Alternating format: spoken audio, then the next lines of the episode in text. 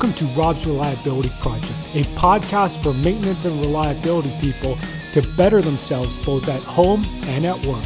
Now let's get rolling. Welcome to Rob's Reliability Project. I'm Rob Kalwarowski. Thank you for listening to the show. And if you enjoyed the podcast, please subscribe to Rob's Reliability Project on your favorite podcast platform, as well as share it with your colleagues. If you're looking for more content, check out or follow Rob's Reliability Project on LinkedIn and Facebook for some different types of content. And check out robsreliability.com as well. If you're looking for a short daily audio tip, subscribe to Rob's Reliability Tip of the Day on your favorite podcast platform. As well, it's also available on Amazon Alexa as a flash briefing. So check that out. Finally, if there are any topics, guests you'd like to hear from, questions you want answered, or if you'd like to appear on the podcast, just send me an email to Rob's Reliability Project at gmail.com. Thanks for listening. Now let's get rolling. Hey guys, I'm here with Le- Dr. Liam Latouche. Liam is a naturopathic doctor. Liam, how you doing? Very good, Rob. How are you? Pretty good. So, Excellent. I'm not sure if our audience will really know. Uh, why don't you break down kind of what a naturopathic doctor does and how that's different from a medical doctor? Absolutely. And so we work very collaboratively with uh, our medical doctor colleagues. Um, naturopathic doctors are trained as primary care practitioners. So the same kind of reasons you would go to see your, your current family doc, you could see a naturopath for support as well. Um, and it's generally not one or the other. We we both have very unique uh, and supportive skill sets. So where your family doctor or your your medical doctor was is particularly well versed and, and particularly highly skilled in using drug therapy, um, some of the specialists that this individual might refer to might be very well skilled in surgery and, and other interventions naturopaths tend to work much more with diet and lifestyle. And so, speaking with a lot of my MD medical doctor colleagues, you know, they would love to be able to engage in, in much more counseling and support around, you know, optimizing diet and, and talking about stress management and exercise and things like that. But unfortunately, the structure uh, of the system that they work in doesn't always give them that that opportunity. And that's where naturopaths tend to uh, tend to really have a, a much stronger um, influence because we have the uh, the platform to be able to work with that in a much greater capacity. And so I generally don't use drugs uh, or, or, pharmaceuticals when I'm working with with patients. We're talking about, like I said, things like diet. What kinds of foods are not working well? How can we influence or modify their diet to really help them have more energy, sleep better, balance out their hormones so that their mood is is is uh, a little bit more balanced as well. Um, you know, there could be a number of different reasons that someone comes in, but we're looking at cleaning up the diet we're looking at integrating exercise. We're looking at supporting stress management, work life balance. We're also using specific tools like herbs or nutrients, physical medicine. So, some of the manual therapies. So you may have experienced this with a massage therapist or someone like that. So, there's a number of different tools in our toolkit. And uh, like I said, the big thing is we, we work with diet and lifestyle and, and we really hone in on prevention and uh, chronic disease management. So you wouldn't you wouldn't really come to see a naturopath if you unfortunately were in a car accident or if you broke your arm or something like that, you're going to the hospital, you're, you're using the, uh, the allopathic system. But in situations where we're looking to improve energy, address, you know, diabetes, reduce weight, improve sleep, things like that, or just prevent health issues and, and optimize health, naturopaths are, are really well versed in that and, and able to support. So not a very short answer, but that's that's what we do. no, no problem. Uh, and that's really why I wanted to have you on is like we've been friends for a while. Yep. And um, and a lot of my audience, a lot of my my audience, they're maintenance people and they're reliability people. Right. And the way we talk about maintenance is we're trying to be proactive and we're trying to get really down to the root causes of why things would fail before they fail. Right. And the the approach that naturopaths take to medicine is really kind of on that proactive side. Absolutely. And and we tend to function as a reactive society, but as you guys can attest to, you know, being a little bit more proactive, whether in the space that you operate in or the space that I operate in, saves a lot of hassle, saves a lot of money, saves a lot of heartache down the road. And so we all appreciate the importance of proactivity. And so that's where I think there's a lot of crossover with respect to how we approach things and, and the importance we place on that. Absolutely. And uh, my audience is going to love this discussion. Perfect. So I just wanted to just confirm with you. So, um, being becoming a naturopath, you have mm-hmm. a four-year bachelor's degree, and then you have another four years of training. Correct? Right. Yeah. So from a, a training perspective, we we have to complete the standard kind of pre-medical prerequisites uh, that would would be uh, um, kind of universal across any of the medical disciplines and then as and that would be uh, completed in a in a bachelor program. Then we go into a doctorate of naturopathy program, which is a four year program full time. The first couple years uh, are very standard with respect to your your foundational biomedical and clinical sciences. Same thing that would be across the board again with other um, regulated health professions. Yeah. And then in our latter two years, we really branch out into more of the, the naturopathic specific modalities, looking very deep into nutrition, herbs, acupuncture, and the like. Perfect. So, uh, yeah, it's a fairly, uh, you're in school for, for a decent amount of time. yeah. Yeah. So, what I wanted to have you on today, Liam, was um, we're going to be talking about, you know, primarily diets and how we can eat better while we're either traveling or we're at work or we're trying to do a bunch of different things. Right. Um, a lot of my audience, they're going to be people who are either working uh, remotely, on the road a lot, traveling like I travel a ton. Yeah. Um, or they're going to be people who work at plants and or sites that maybe they don't have a cafeteria, or some of them do have cafeterias. Right.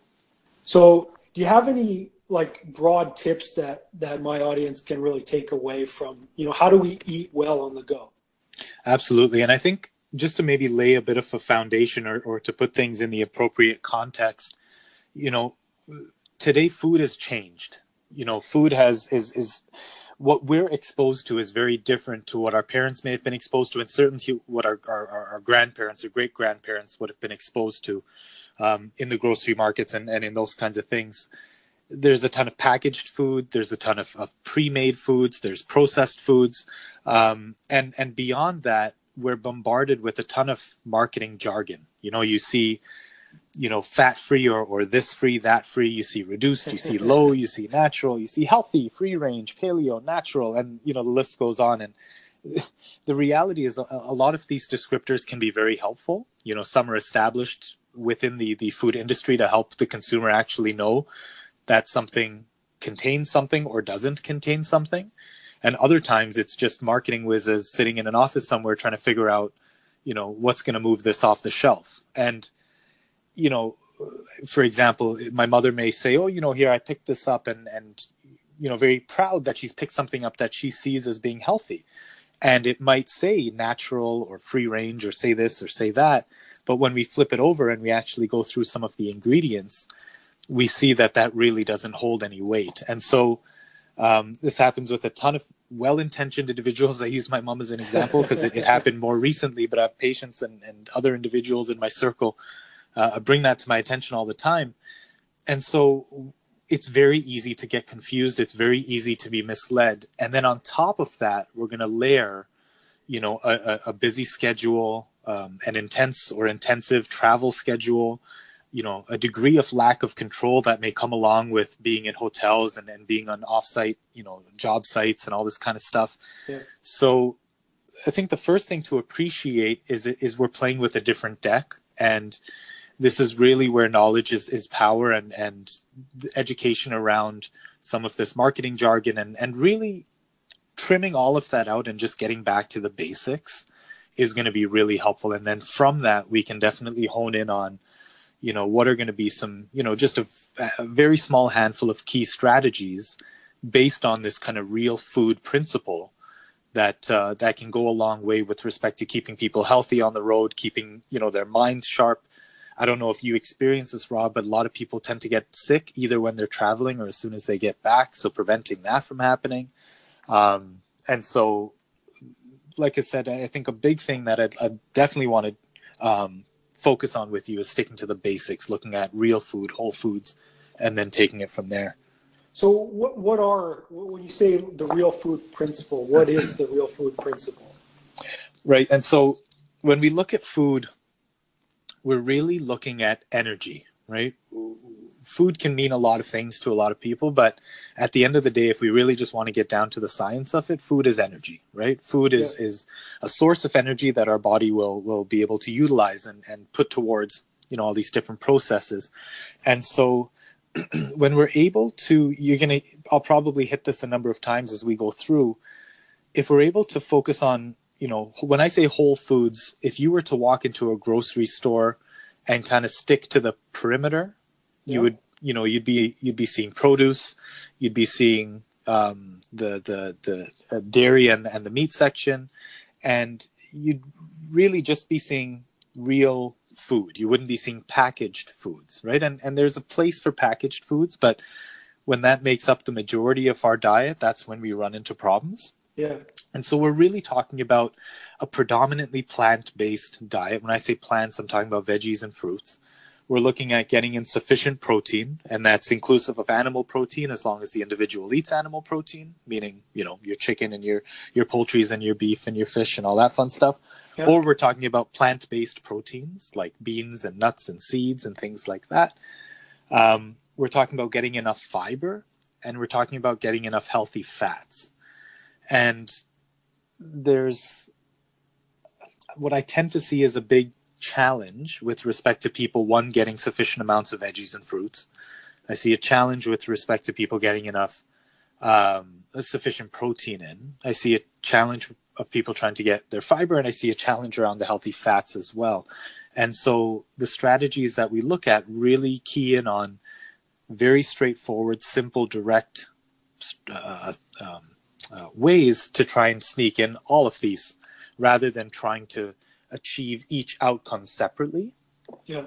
And so, uh, do you ever experience like the mid afternoon crash? Pretty much all the time. I I tend to have a coffee somewhere between one and two o'clock every day. right. So the good old pick me up, right? And yeah. and I'm not here to hate on coffee, right? But the reality is your body is giving you a very direct message that energy is crashing and and our job is to figure out well what's going on right? And normally what that's related to is an imbalance in blood sugar and various hormones. And the body is crashing the energy is dropping and you're going to get a craving or, or some kind of indication that you need to get something in your body. Usually it's coffee.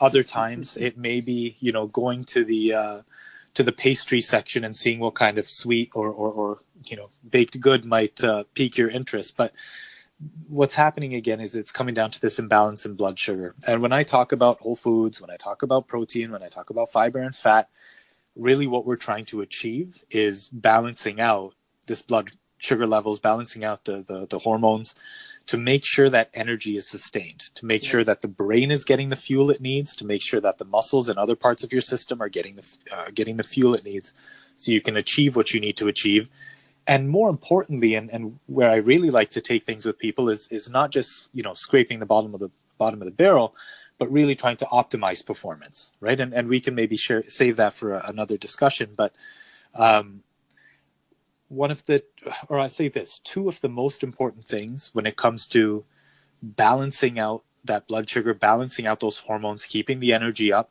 is breakfast and snacks. Okay if we can make sure that our breakfast is on point and if we can make sure that we've got the right snacks on hand, that goes a very, very long way in making sure that energy, performance, um, and overall health is, is supported and optimized on a day to day basis. And there's a lot of control that we all have, irrespective of whether we're sitting at the desk in our in our headquarter office or whether we're out on the road. Yeah. And so, um, if you don't mind me asking, just because it'll it'll help kind of put things in context, is there a, a, do you eat the same breakfast every day or do you switch things up often? Um, well, typically I don't eat breakfast. Um, right. On the weekends, I will eat a breakfast.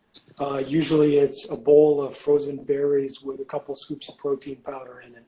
Awesome. And so because it, it may extend beyond the scope of what I'm hoping to explore today, and I'd really be happy to maybe chat about it if we have time today or, or during another podcast. Um, you know, missing breakfast is certainly not a bad thing as long as that works for the person.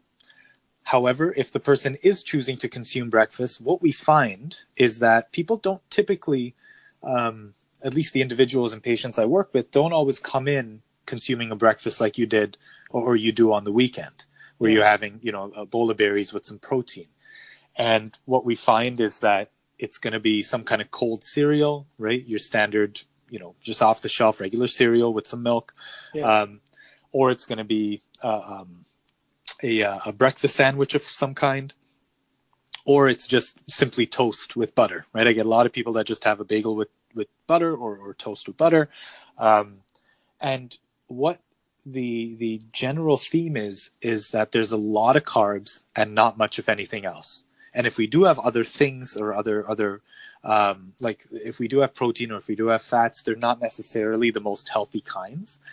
And so people tend to get a big spike in their energy as that as those carbohydrates get converted into into blood sugar. There's a big rise in blood sugar, and then what tends to happen is there's a big crash. It's like almost almost like roll, uh, riding a roller coaster, mm-hmm. and that doesn't serve us.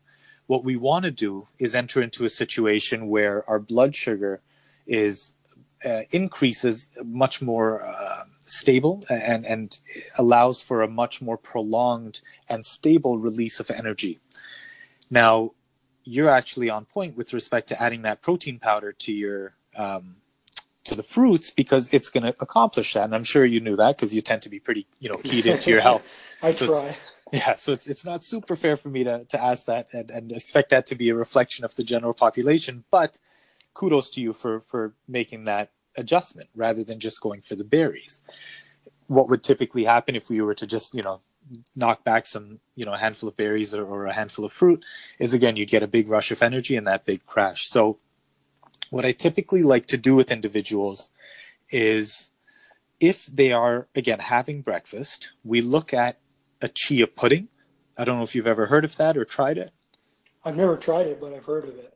The really cool thing about a chia pudding, especially for individuals that are strapped for time in the morning, as long as they have a fridge, you essentially just take some form of non dairy milk. It could be coconut milk, it could be almond milk, it could be cashew milk.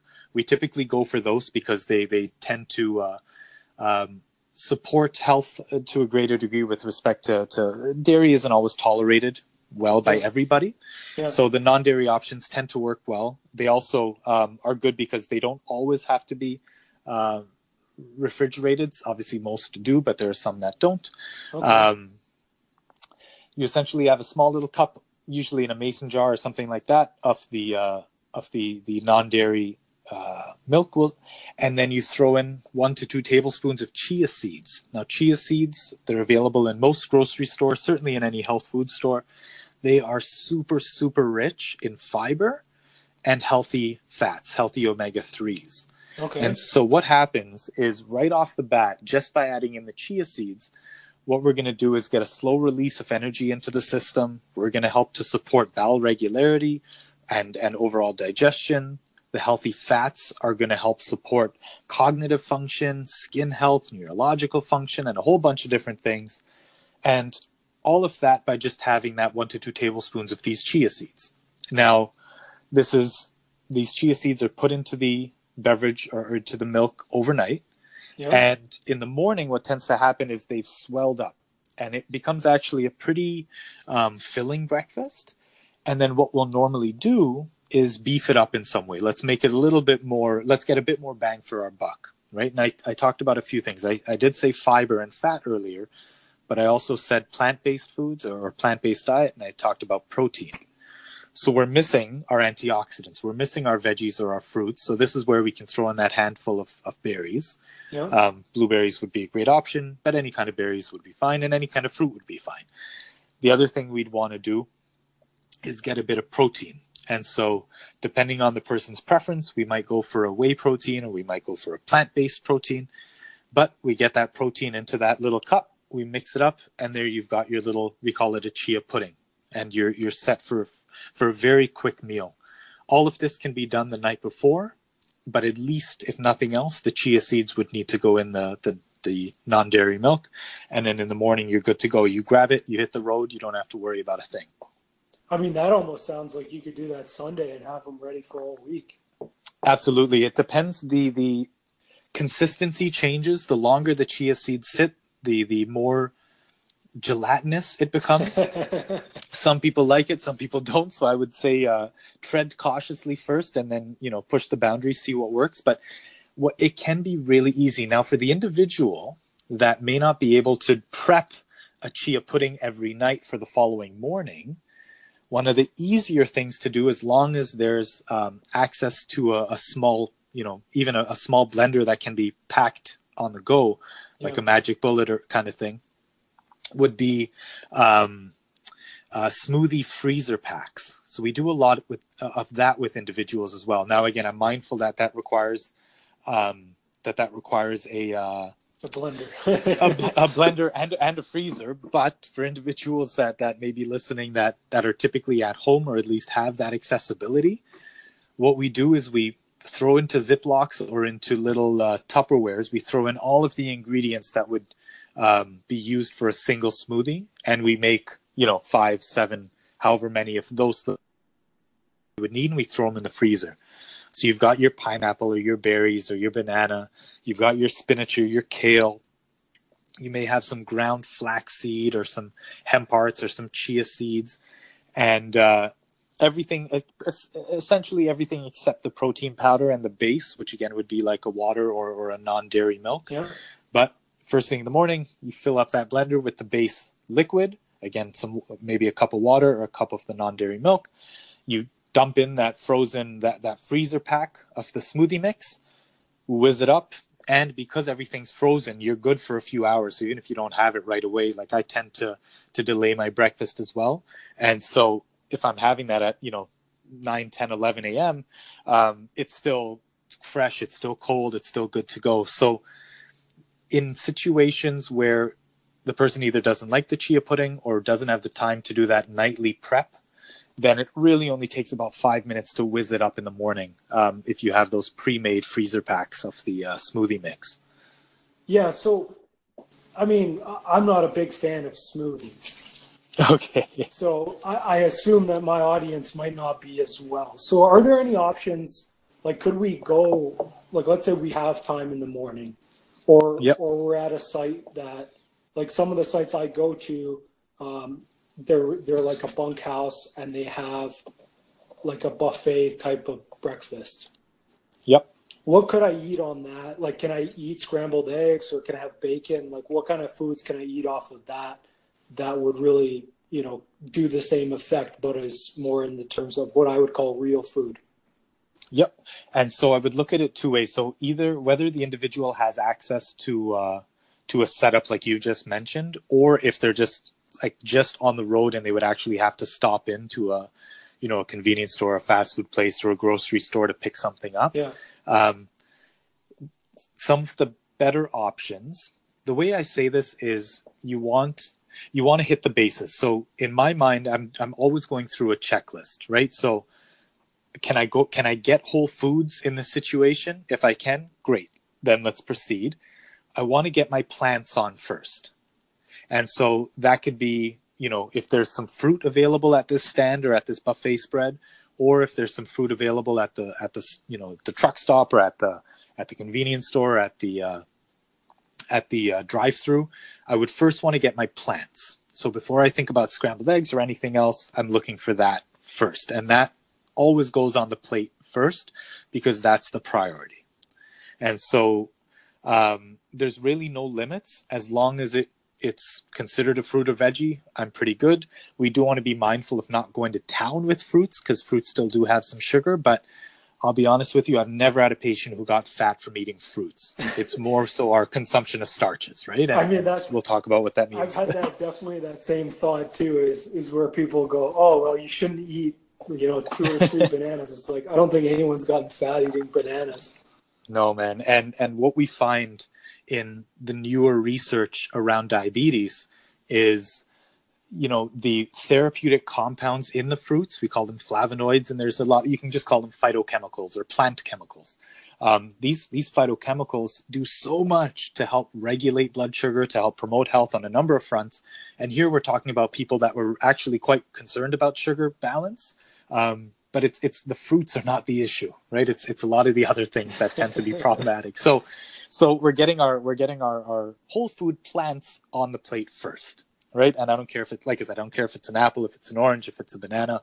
Um, there is there is a degree to which we can talk about the quality and, and how certain fruits might interact with the body, but at this stage we're really just trying to get in some colorful fruits and we're trying to mix it up on a day-to-day basis. So if you know if you're at a site for a three, four day stretch and you know today you had bananas in the morning tomorrow maybe you should mix it up and get some purple or blue berries and then the next day maybe we can try and get some red in our diet. And whether that's red in a fruit from a, a, an apple the apple skin or some raspberries or strawberries or maybe it's a red pepper right? We want to try and we say eat the rainbow. Mm-hmm. i'm not trying to infringe on any copyrights or, or trademarks here but we want to kind of um, really eat the rainbow when it comes to, to fruits and veggies. So short answer we want plants on the plate first then in my checklist, I'm going for protein.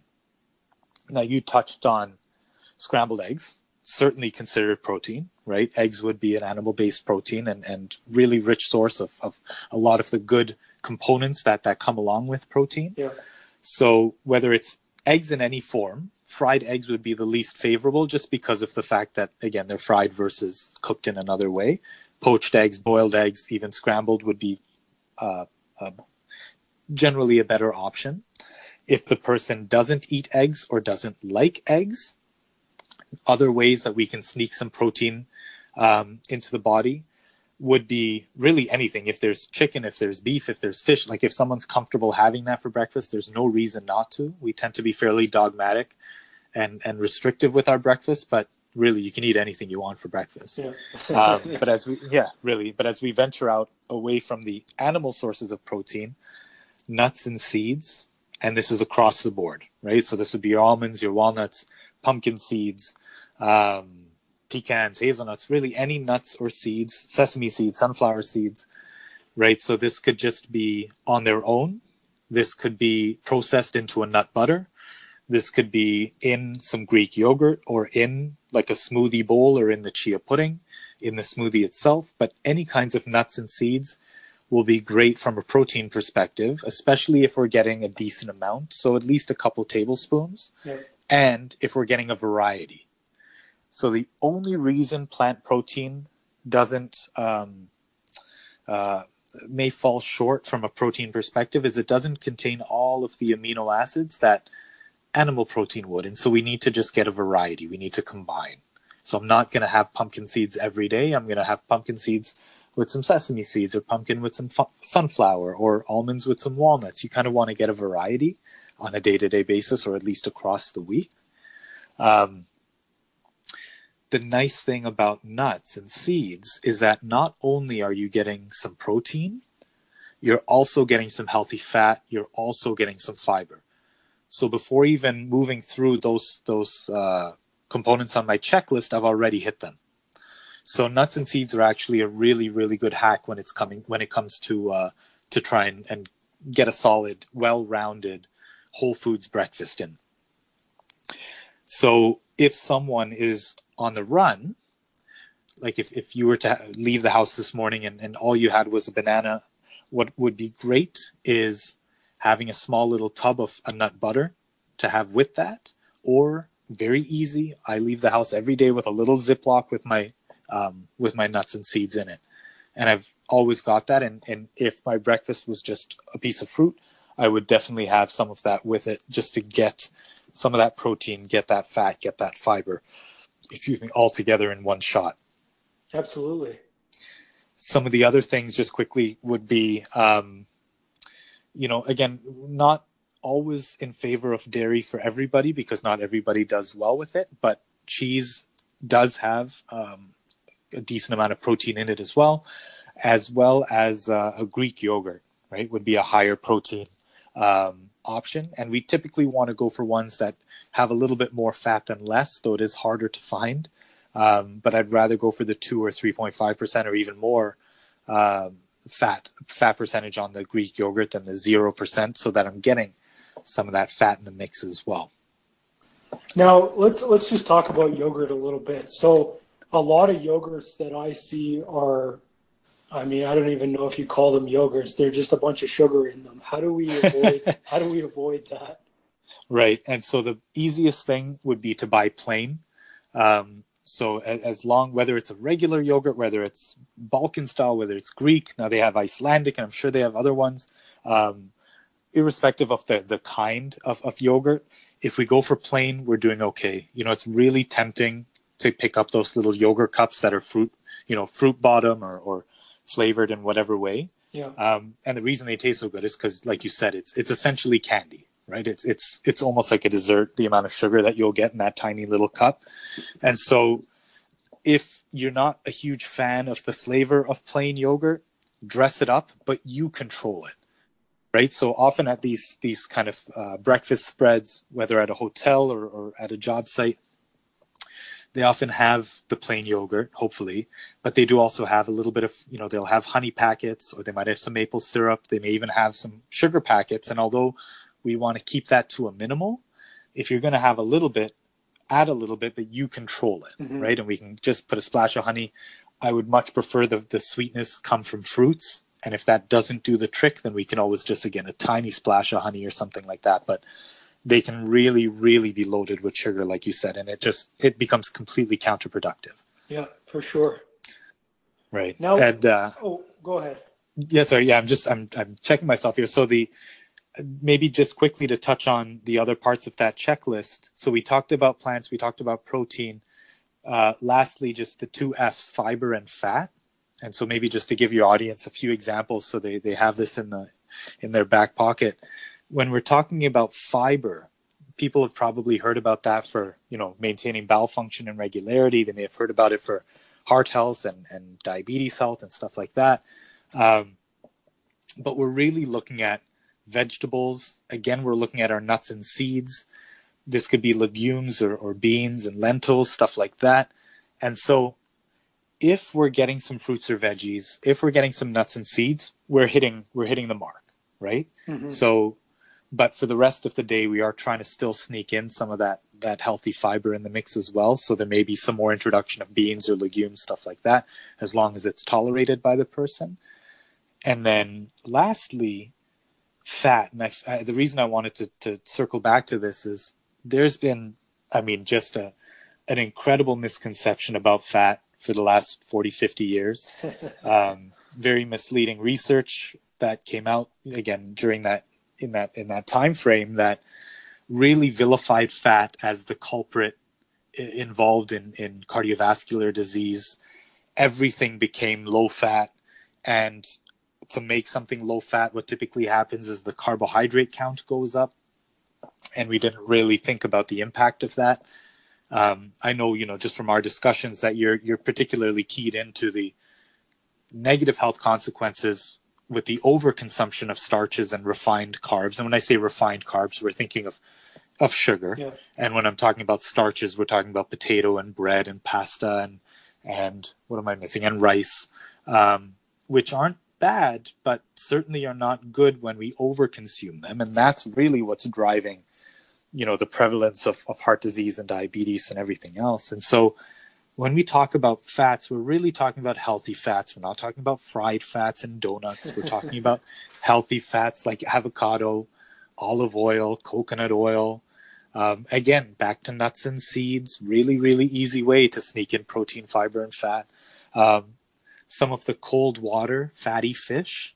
We use the acronym SMASH. I don't know if you've heard that. No, so it's so we're looking at the fish. You've you've heard of you know salmon being touted as a as a healthy fish, right? Because yep. if it's because it's rich in fats, and so there there are other fish that that fall into that category. And again, we use the acronym SMASH, S M A S H. So salmon, mackerel, anchovies, sardines, and herring. So again, salmon, mackerel, anchovies, sardines, herring. So there are a lot of different healthy fish that are, are, are well, fish that are, are healthy because they're rich in fats as well. So maybe not everyone's favorite, but sardines or anchovies could be an, a good option in the morning. Um, I know individuals who will just spread anchovies on a, or sardines rather, on a piece of toast. I tend to get a lot of faces cringing when I when I give talks and, and mention that, but hey, whatever floats your boat, if that does it, it works. Um, we could look at uh, again whether the person's just running out of the house with an apple in their hands. If we can get those nuts and seeds, boom, we're getting some of that healthy fat. I'll literally just scoop half an avocado out of the the shell or out of the you know the thing with the with a spoon Yeah. to get my my fats in. I may have that with some rice crackers. Um, I'll tend to be pretty liberal with my olive oil when I'm when I'm placing that on my, my food. And the way I, I recommend this to individuals is two thumbs up because we love healthy fats. So two thumbs up means two tablespoons. Okay. So with with each meal, breakfast included, we want to get two tablespoons of healthy fats. And most people I talk to, if they're eating cornflakes and, and milk for breakfast, they're not getting any healthy fat, especially if it's a skim milk. Yeah. Um, you know, but if we can build out that chia pudding, if we can build out the smoothie, if you're having, um, so even for yourself, if we could sneak in a little bit of healthy fat with that, with that berry and protein mix, uh, that would round it out to a degree. Now, I'm, I'm again, I know you, and I know that you you make up for healthy fats through the day, so I'm not too worried. But generally speaking, eggs would fit the bill. Um, as I said, avocado. So I'll often have people with their eggs just have a side of avocado if that's accessible and if it's easy, and if not, um, the eggs themselves have some fat, or we can get some of those nuts and seeds. You can see I'm a fan of nuts and seeds just because they're so easy. Right? I do have to say, when I'm on the road, I, I eat a ton of nuts. Like I'll eat cashews or peanuts or something. Right. So Great.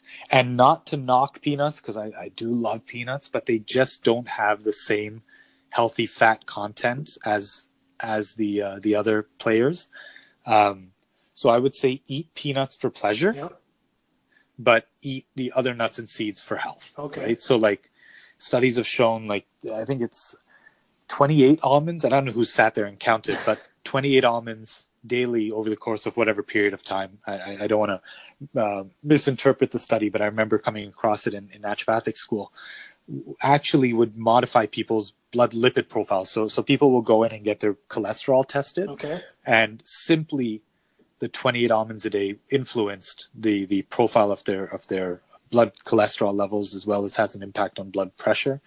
Two tablespoons of olive oil good clean solid quality olive oil can influence blood um, lipid levels as well as as well as uh, blood pressure. So these are really simple whole food strategies right? Like it's no sweat for me to put olive oil on my salad or eat, i put it on on any on anything really Yeah. um, or have that you know couple handfuls of almonds on a day-to-day basis so kind of to to maybe bring this down to the simplest way to approach it or think about it is every time you're approaching breakfast whether you're prepping it yourself through a chia pudding or a, or a smoothie or like you said something as simple as a bowl of of, of uh, fruit or berries with the protein powder we're thinking okay can I get whole foods in? Yes, awesome. Okay, in that case, I want to get mainly plants. I want to get my fruits and veggies.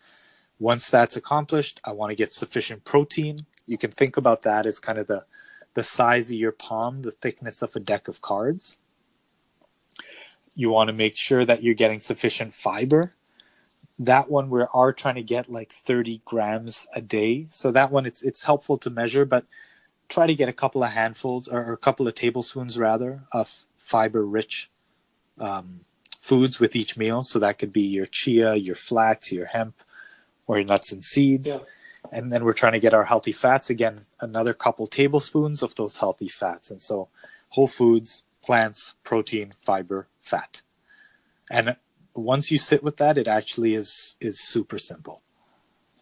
Yeah, no, I mean, it, it sounds a little complicated, but maybe, so if anyone's interested in getting a checklist from you, uh, they can just, you know, they can just message me on LinkedIn and I'll get them in contact with you and then maybe we can put together uh, a checklist for them.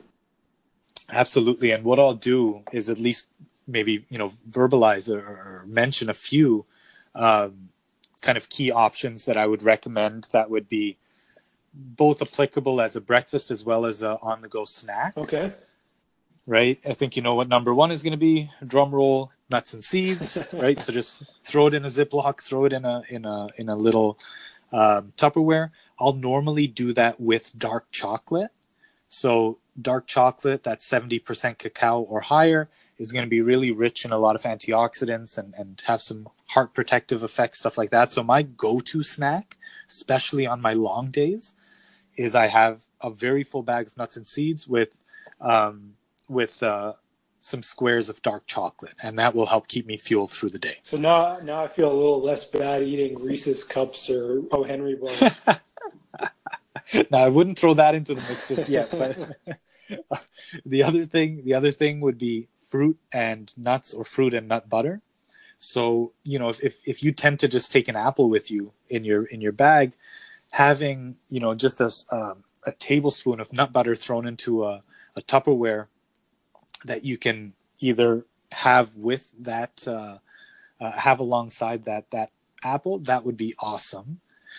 Other things that are typically easy, because you, you, can buy a lot of um, either baby carrots or cut up celery or cut up peppers.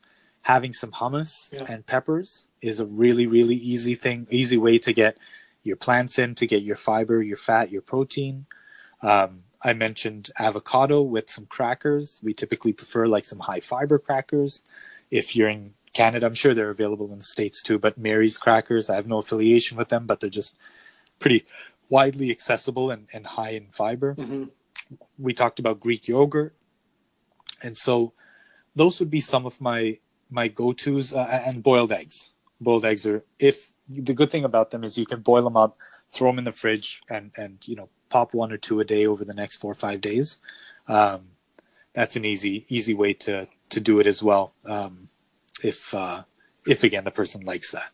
Yeah, I mean that's uh, usually a lot of the places I go to or sites I go to. Even my office, there's usually a fridge on there somewhere, so it's another right. thing that's accessible, I think, to people. Right, and so that's it. It, it go ahead, go ahead. Yeah, so I was just wanted to switch gears a bit. So we talked a lot about breakfast. Right. Now, right. like for snacking, you just mentioned a bunch that are possible for people to have, but how often should people be snacking? Right. And so the the magic answer always is is it depends.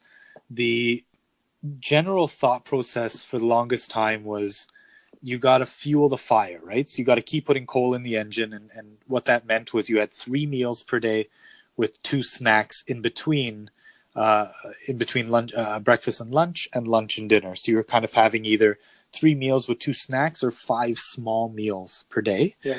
Um, we are finding now that that uh, research is indicating that that periods of, of brief of brief fasting isn't that bad but the way I, I I um, leave it with people is you got to listen to your body, right? So if you know that at, at you know between one and three in the afternoon you're gonna crash, then you got to be proactive and have a snack before that happens. Mm-hmm.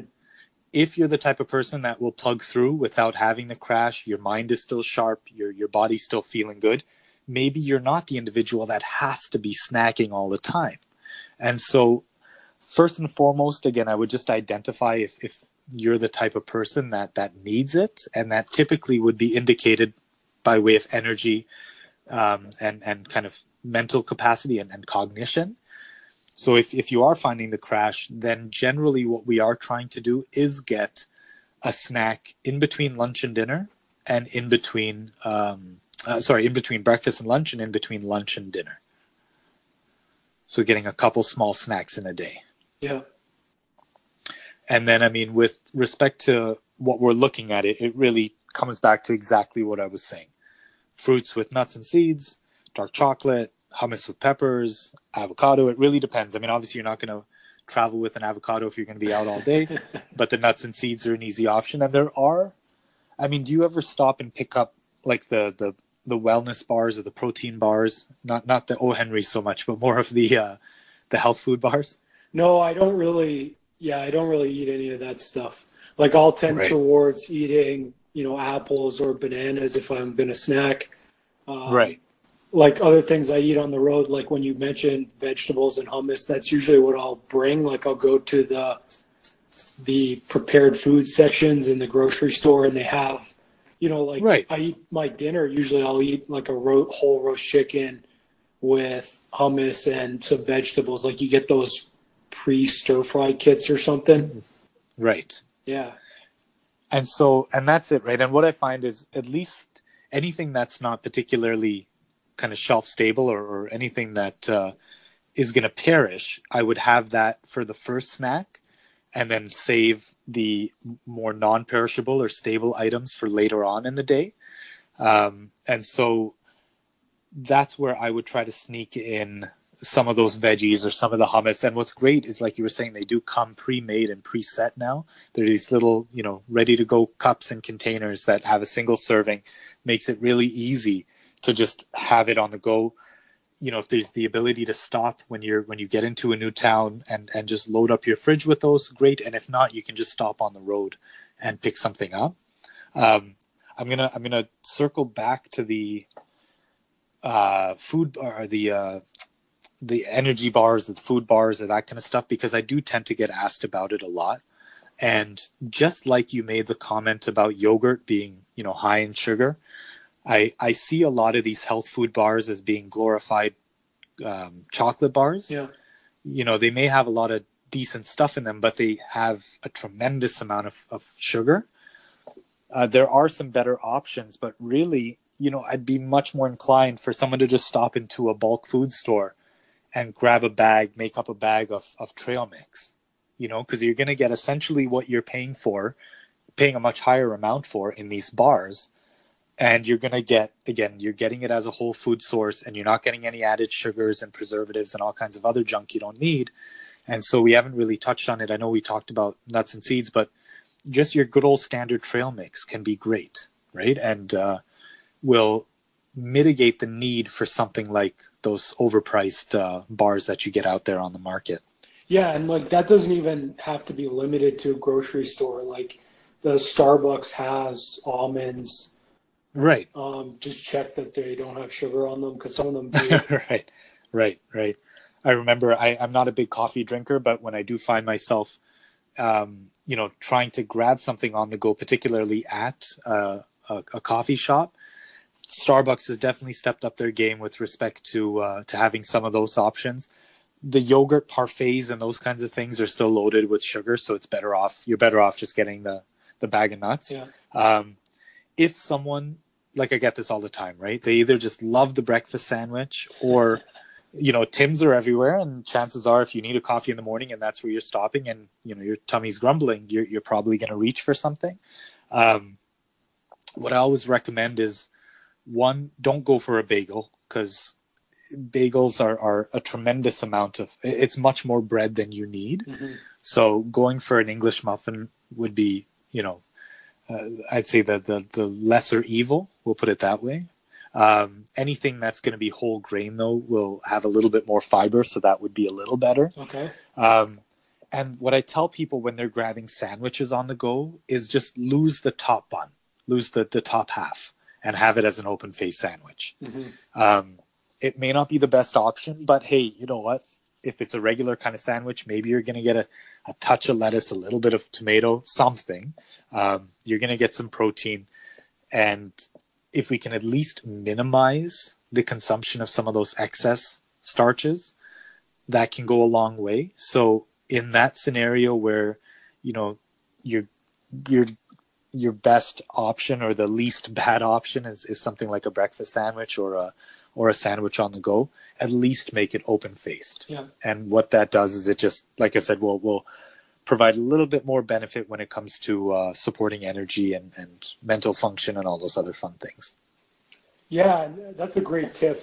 And so I wanted to ask you, so for for fast food options, like my Right. go-tos pretty much well, pretty much the only thing I'll really go to is I'll try to find a burrito place and get a Right. burrito bowl with without rice. Right. Um, is there anything else that we can eat that is any good or like if we go to McDonald's, like can we eat anything Yeah. at all? Yeah, absolutely. And just to maybe emphasize what you just touched on, when you go to a burrito joint, you don't have to get it wrapped in a in a in a tortilla, right? You can get it in a bowl on a salad. You don't even need the rice. Yeah. And that way you get a really very tasty and very nutritious meal. Um, so absolutely would be one of the gold standards when it comes to eating on the go. If you're at one of the normal kind of standard fast food places, what I'm happy about, and they're not always the best options, but what I'm happy about is that salads are offered, right? Yeah. And so whether it's a Wendy's or McDonald's or even I think Harvey's, most of these you know regular uh, fast food spots will have some form of a salad option. And so if salad is available, um, grabbing one would be the best option, and I would highly recommend just going for the oil and and vinegar dressing option versus the very rich, heavy, creamy dressings, because that's where a salad will, will end up biting you in the butt. Yeah. Um, but it's still rather a salad versus anything else, even if it doesn't have the best dressing. So, again, you're going through your same checklist. So, I want whole food. So, I'm, I'm going to try and get, you know, the whole food options at wherever I'm at. I want plants first.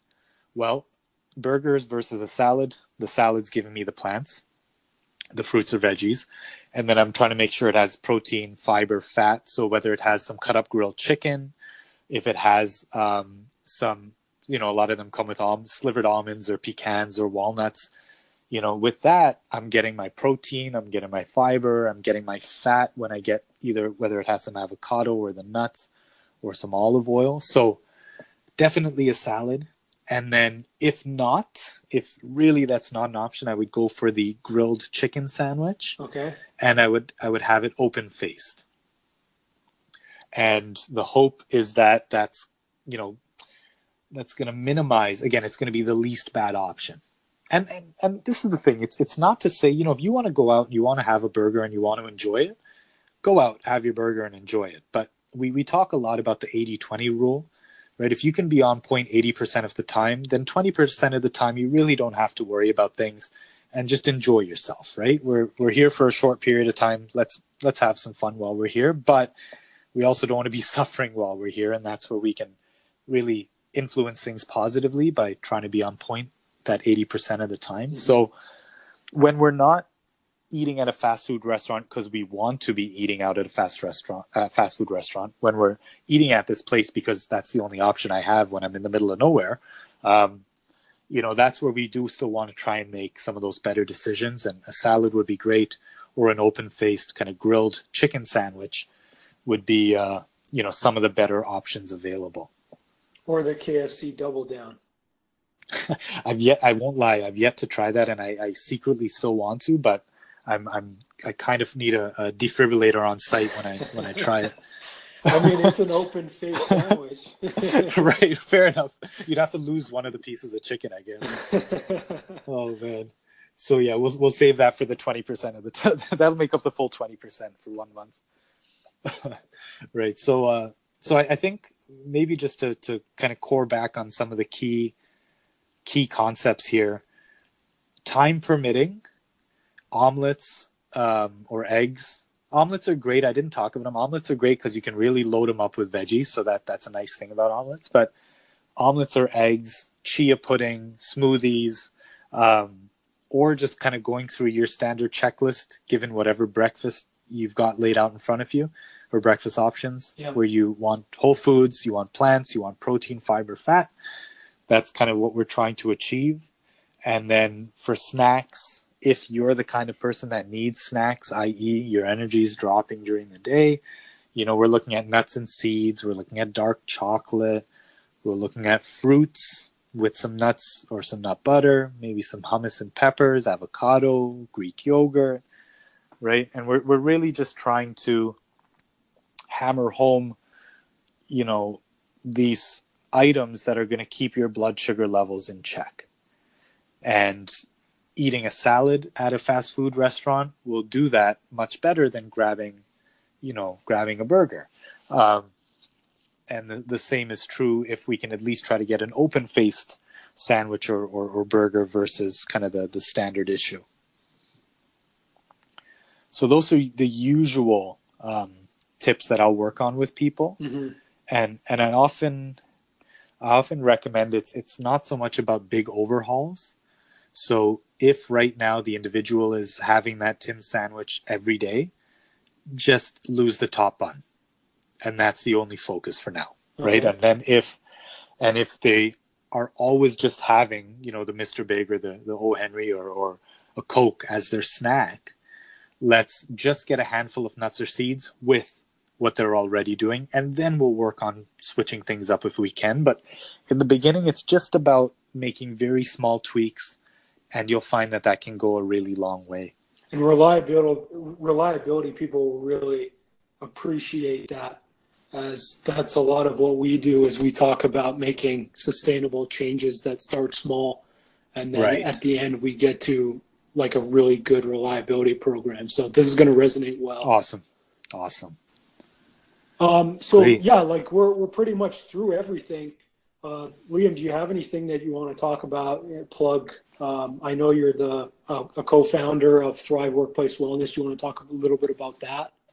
Yeah i mean absolutely. I uh, I mean, one of the main reasons I'm so passionate about working with individuals in the workforce, whether executives or, or, or, or um, employees or anyone in the anyone involved in any organization, I tend to see individuals that uh, that are, are suffering with whatever health complaints they're suffering with, and to some degree that's influenced by what happens at work, right? Whether it's a lot of travel, long hours, high stress, yeah. poor, poor, you know, poor access to healthy foods, whatever the case may be we end up trying to clean up the mess in the clinic. And I'd much rather swim upstream. We talk about this all the time. You brought it up.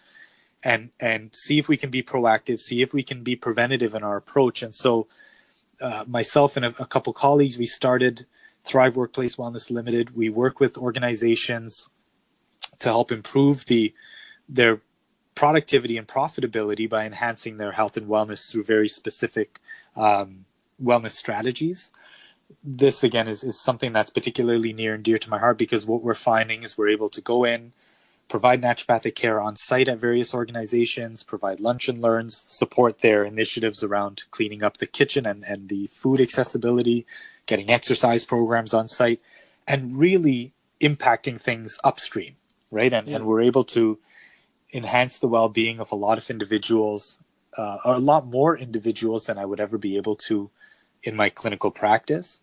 And we are kind of flipping the switch on the way that work and work related stressors and work related factors used to make people or contribute to people getting sick. And we're really trying to, to do that. So um, we, we really work with any kind of, of industry. We, we tend to work with those industries that um, tend to see higher amounts of pain related complaints, higher amount of mental emotional complaints, higher amount of stress, um, um, and higher amount of, of weight uh, issues by way of being sedentary, stuff like that. But yeah, we, we tend to, to hit, hit work with everyone. We certainly are very inclusive and, uh, at Thrive, like I said, it's, it's just a great opportunity to align wellness with, with the workforce. And we see a lot of good come from that. Yeah, for sure. And uh, the one thing I wanted to say was I've seen some of those health tips that you've been putting on LinkedIn. And, yes. So why don't you tell everyone kind of what's going on with that and where they can kind of find them? Definitely. So the name of the game is to try and keep things as simple and easy as possible. Um, and we talked again about kind of sustainability, you know, aggregation of, of, of marginal gains. So if we can work on improving ourselves 1% every day, that's going to have a, have a cumulative impact down the line. So every month we have a specific theme. Uh, as we move into June, the theme is going to be eating on the go or nutrition on the go. And every day for that month, I release and, and my colleague releases a video of a specific tip. It's just a one minute video. All you've got to do is just see what it says and then try to implement that. And if you can do that every day, what you're going to find is your health is going to start moving in the right direction and there's going to be some very strong sustainable gains. So we, uh, uh, I can pass you the links, but we blasted out on YouTube, on our Instagram, which is uh, Thrive Workplace Wellness. Uh, we're on LinkedIn as well, Thrive Workplace Wellness, as well as our Facebook uh, page, Thrive Workplace Wellness. So any platform that uh, any platform that that works for the person, we we try to get it out through that. But yeah, these one minute videos have had a tremendous, tremendously positive feedback, which is awesome. Um, seeing people implement them, getting a lot of positive feedback about how it's changing their lives. So if any of your listeners are, are, are keen on that, it's an easy, free way to start getting your health moving in the right direction. Yeah, I hope so. I, I mean, I've been watching all of them, and they're really I like them a lot. Great, that's awesome. Thank you. Yeah, so that's uh, Liam. Do you have anything that you want to plug personally? People follow you on LinkedIn. Um, is there anything else that they should check out? Yeah, if you're uh, if anyone's in the Toronto area and is curious about naturopathic medicine, I'd love to chat more about how it could help uh, support your health. I, I, focus on weight, pain, energy, and stress. I also tend to see a lot of chronic uh, degenerative diseases like diabetes and, and thyroid issues and, and, chronic infections and the like. But everything about me is is on liamlatouche.com, L I A M L A T O U C H E.com. And uh, I practice out of uh, the West End in Toronto and um, tend to, uh, again, work with individuals that are looking to optimize performance as well as individuals that are trying to restore and just reclaim their focus, their function, their joy. So if you fall on that spectrum, and you should, because I try to capture everyone in that spectrum. um, hit me up and I'd be happy to uh, to chat more. So I, yeah, I appreciate that opportunity to uh, do a not so shameless plug for myself. no problem. Yeah. So if anyone's listening and you don't already follow me on LinkedIn, uh, Robert Kalwarowski, follow me on LinkedIn. Uh, this podcast will be available on, well, I'll be posting it on LinkedIn. It'll be also available on a bunch of different platforms. Yeah. So Liam, thanks, Great. thanks, thanks for coming on. Thanks for sharing expertise. I mean, I learned some stuff, even though I you know, I've, we've already talked a lot about it. Right. No, that's great. And, and I want to take a moment just to say thank you. You know, your kudos for putting in this work, for everything you're doing on the reliability piece as, as our side, as well as integrating this, uh, this side of, of health and wellness into what you're putting forward. I, to me, that's awesome, man. So, you know, I, I really hope this, this gets in into the, uh, ears of a lot of individuals. And, uh, I think you're, you're doing really, really solid work. So I, I'm very grateful to be a part of it. Yeah, we'll definitely have you back on to talk about. I want to hear some more about that performance stuff that you mentioned. Absolutely, there's so much more we can get into on that. so great, great man. So get your get your whole foods, get your plants, and make sure there's protein, fiber, fat. And like I said, I'd be happy to to share any more resources. We've got a ton of handouts and stuff like that, so I'd be happy to share that with any of your listeners that are interested. Perfect. Thanks, Liam. You're very welcome. Take care. Bye.